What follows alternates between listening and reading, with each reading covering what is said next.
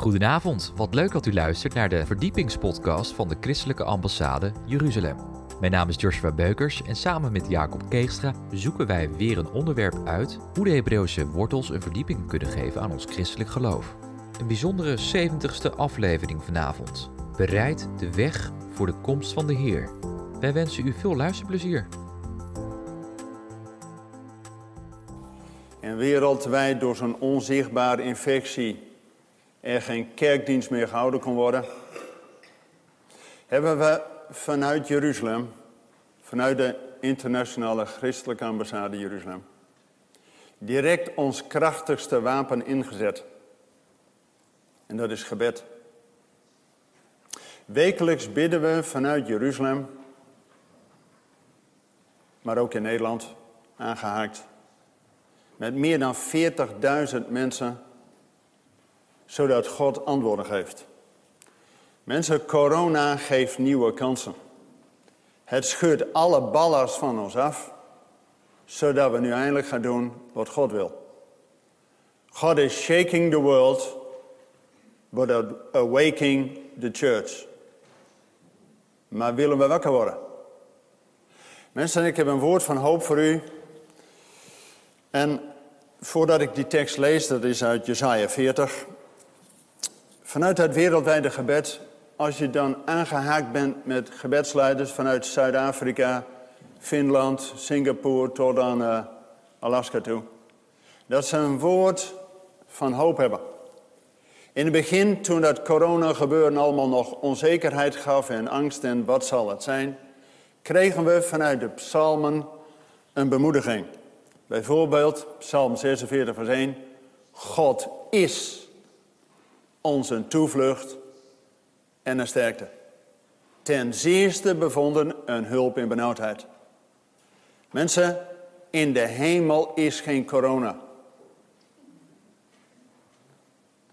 God staat niet onder de omstandigheden en wil ook ons boven de omstandigheden zijn visie geven. Maar corona duurde wat langer. En iedere week ben je aan het bidden. En dan geeft God ook weer nieuwe wegen. Na een maand kregen we een tekst door vanuit Josia 3. Dat Josia, die nieuwe leider, die moet vooral niet terug willen naar het oude. Dus niet terug naar de vleespotten van Egypte, maar dat we door de woestijn het beloofde land ingaan. En dan staat er in Josia 3 dat Josia moet de ark met de priesters en dat die voorgaan. En het volk moet op afstand volgen. Want de weg waarop u gaat is nieuw. Ze hadden 40 jaar in de woestijn eh, rondjes gedraaid. Nu moesten ze eigenlijk in hun bestemming komen. En er was een nieuwe leider voor nodig. Maar God ging voor hen uit. Dat geeft rust. Jongens, we hoeven alleen maar God te volgen. Daarna kregen we een tekst uit Jesaja 60, waar staat, sta op, word verlicht. Met andere woorden, volk van God, blijf niet hangen in het oude, maar sta op, word verlicht. En dat heeft alles te maken met opstanding, Pasen. Jongens, als je als christen geen Pasen in jouw leven hebt meegemaakt, zit je nog in de slavernij van de zonde. Daarom Pasen is het begin het werk van Jezus. Maar daarna ook wordt verlicht, en ik vind het zo mooi dat hier staat, wordt vervuld met Gods geest. Dat is Pinkster. Alleen daar moeten we niet bij blijven staan, Pasen en Pinkster, maar God heeft nog een veel grotere bestemming voor ons. En dan staat, sta op, wordt verlicht, want uw licht komt en de heerlijkheid van de Heer gaat over u op. Want de Shekinah glory, de glory of the Lord, de heerlijkheid des Heeren, kwam pas met het loofhuttenfeest. En dat is in de kerk onbekend. We hebben ons dat van het bordje laten eten. Paas en Pinksteren kennen we nog ergens een beetje. Maar God heeft een bedoeling dat we het grote feest, de inzameling van de volkeren, waar we de maaltijd des Heeren en de bruiloft van het lam gaan vieren. Dat lukt alleen in het beloofde land. Dus ook wij worden geschud om niet maar in onze situatie tevreden te blijven, of terug te verlangen naar het oude, maar op weg te gaan. God heeft een veel grotere doel met ons. Weet u, door corona, hadden ook bij ons in uh, Zwolle, waar ik vandaan kom, uh, regelmatig lezingen. En ja, met corona kon dat allemaal niet zo. Dus hebben we de studio bij ons thuis. En vanuit huis bereiken we half Europa. Word ik gebeld door iemand uit Albanië, nota bene. Jongens, Albanië was het meest communistische land tot 1993. Stond in hun grondwet, er is geen God. Maar het communisme is gevallen. Ook Albanië werd open voor het evangelie. En die zijn zo hongerig naar het woord. Vorig jaar was ik daar op een tournee. Allerlei kerken uh, gepreekt. En nu belden ze op, kun je niet gewoon een Zoom-meeting vanuit uh, Nederland geven? Nou, prima. Jongens, dan heb je 1700 views. Met andere woorden, ze zijn hongerig om het evangelie te horen. Maar ook voor vandaag, voor ook deze gemeente. Nadat we dus die Jesaja 60 hadden doorgebeden met Joden en Christenen, wereldwijd 40.000 mensen, nu een woord van hoop vanuit Jesaja 40. En dat sluit precies aan bij de gebedsbeweging die ook eh, wereldwijd en zeker in Nederland bekend is. Hebt u hiervan gehoord, de terugkeer? Van gehoord? Ja, allerlei groepen en uh, doen mee. En uh, dat hangt precies samen in de tijd waarin wij nu leven. Want als u het wist of niet, God is gisteren een, een nieuw jaar begonnen, volgens de Bijbelse indeling. Rosh. En dan heeft men tien dagen van inkeer, terugkeer tot God, waar ook deze tekst uh, van de terugkeer uitkomt, 2 Kronieken 7 vers 14. Wanneer dan mijn volk, het volk dat mij toebehoort, het hoofd buigt. En al biddend mijn aanwezigheid zoekt en terugkeert van zijn dwaalwegen, dan zal ik het aanhoren vanuit de hemel, zijn zonde vergeven en het land genezen. En daar wil ik graag bij aansluiten. Dan wil ik met u lezen vanochtend een tekst uit Jesaja 40, waar een enorme bemoediging en visie voor ons vanuit Gods troon aanwezig is. Waar we lezen Jesaja 40, troost, troost mijn volk, zal uw God zeggen.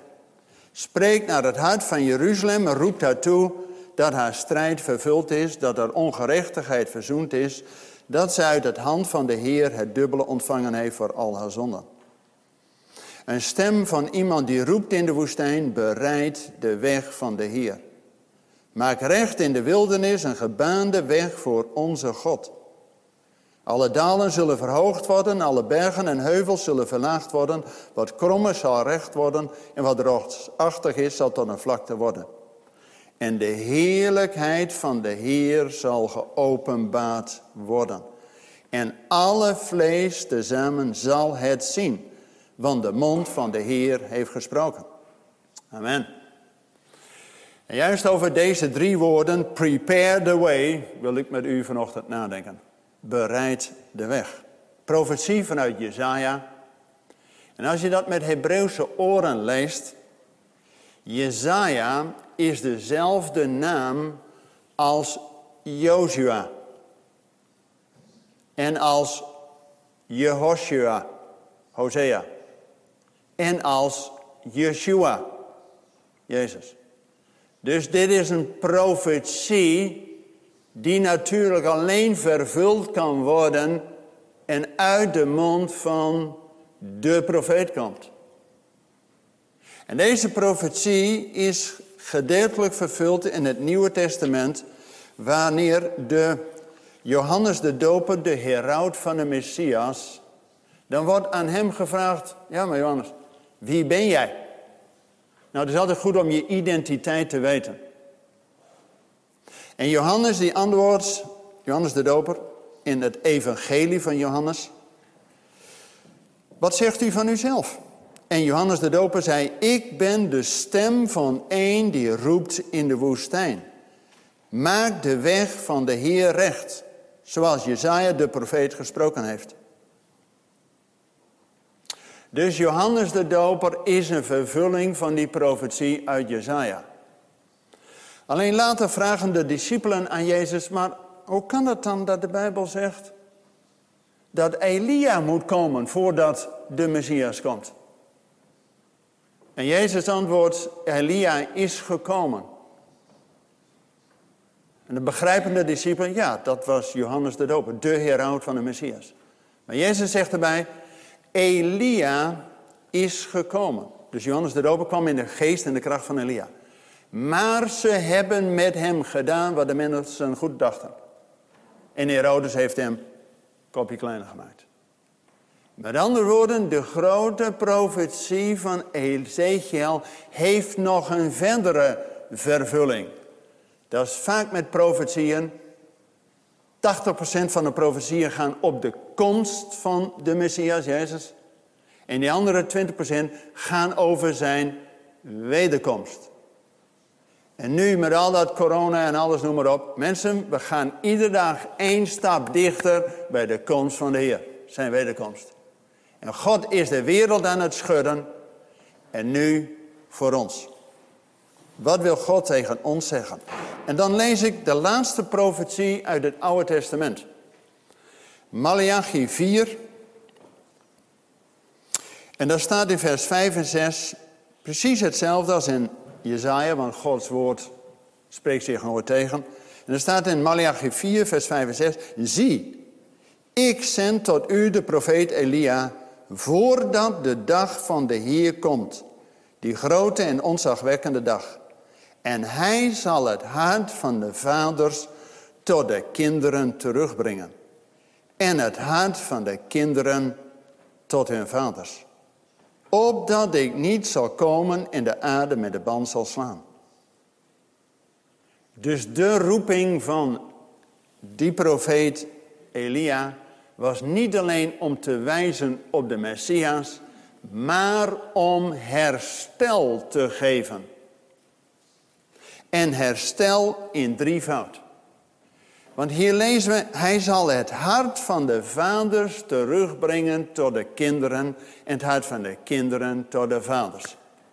Amen. Dan denk je harmonie in het gezin. Nou, dat is ook precies waar God het altijd over heeft.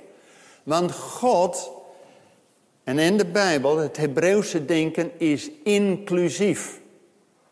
Als Abraham geroepen wordt, is dat niet alleen voor hemzelf, maar voor zijn hele nageslacht. Als Josia het beloofde land is, dan zegt hij, ik en mijn huis zullen de Heer dienen.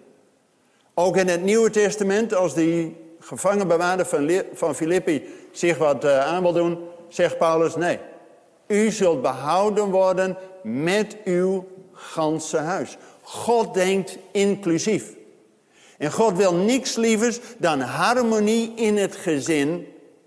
Want waar broeders en zusters tezamen wonen, daar gebiedt de Heer zijn zegen. Dus God wil voor de wederkomst dat er herstel is in het gezin. Amen. Maar er is een tweede laag in deze tekst. Want hier staat het hart van de vaders tot de kinderen en het hart van de kinderen tot de vaders. Deze tekst is allereerst aan Israël geschreven. Mensen, dit is 400 jaar voor Jezus. We waren nog helemaal niet in beeld. Dus deze tekst is in de eerste plaats aan Israël gegeven. En alles over Israël is opgeschreven, zegt de Bijbel, ons tot voorbeeld. Dus hier gaat het over de kinderen van Israël die terugkeren tot het hart van de vaders. Weet u wie de vaders zijn in de Bijbel? Nou, de Bijbel geeft zelf een antwoord. Romeinen 9 lezen we. Wij hebben niet alleen de eredienst dus dat we door liederen tot de troon van God naderen. In drie fases. Danklieder, loflieder, aanbidding. Je kunt niet zomaar in aanbidding komen. Dus de eredienst hebben we vanuit Israël. Ja, de voorhof, het heilige, het allerheiligste. Je komt niet zomaar in het allerheiligste.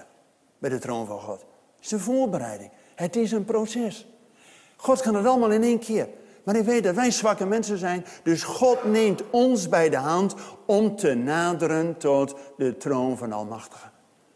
En al die feesten, Pasen, Pinksten, Loofhuttenfeest, zijn bedoeld hoogtijdagen om te naderen voor het aangezicht van God.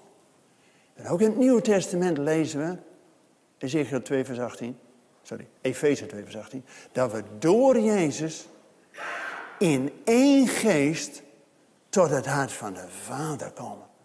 Jezus is de deur tot de Vader. Dan moeten we niet bij de deur blijven staan.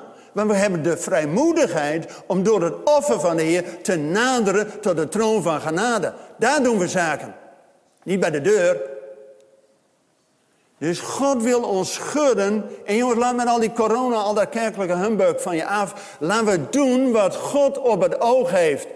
Want we door die gebedsbijeenkomsten is heel duidelijk. God geeft ons na deze coronafase nog een korte tijd om het evangelie te verkondigen.